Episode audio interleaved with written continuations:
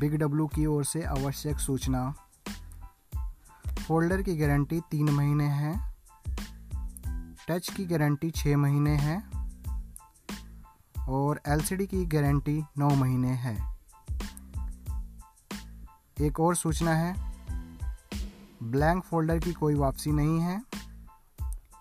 टूटे हुए फोल्डर की कोई वापसी नहीं है। अगर आपके पास पार्सल में फोल्डर टूटा हुआ निकलता है उसकी कोई गारंटी नहीं है।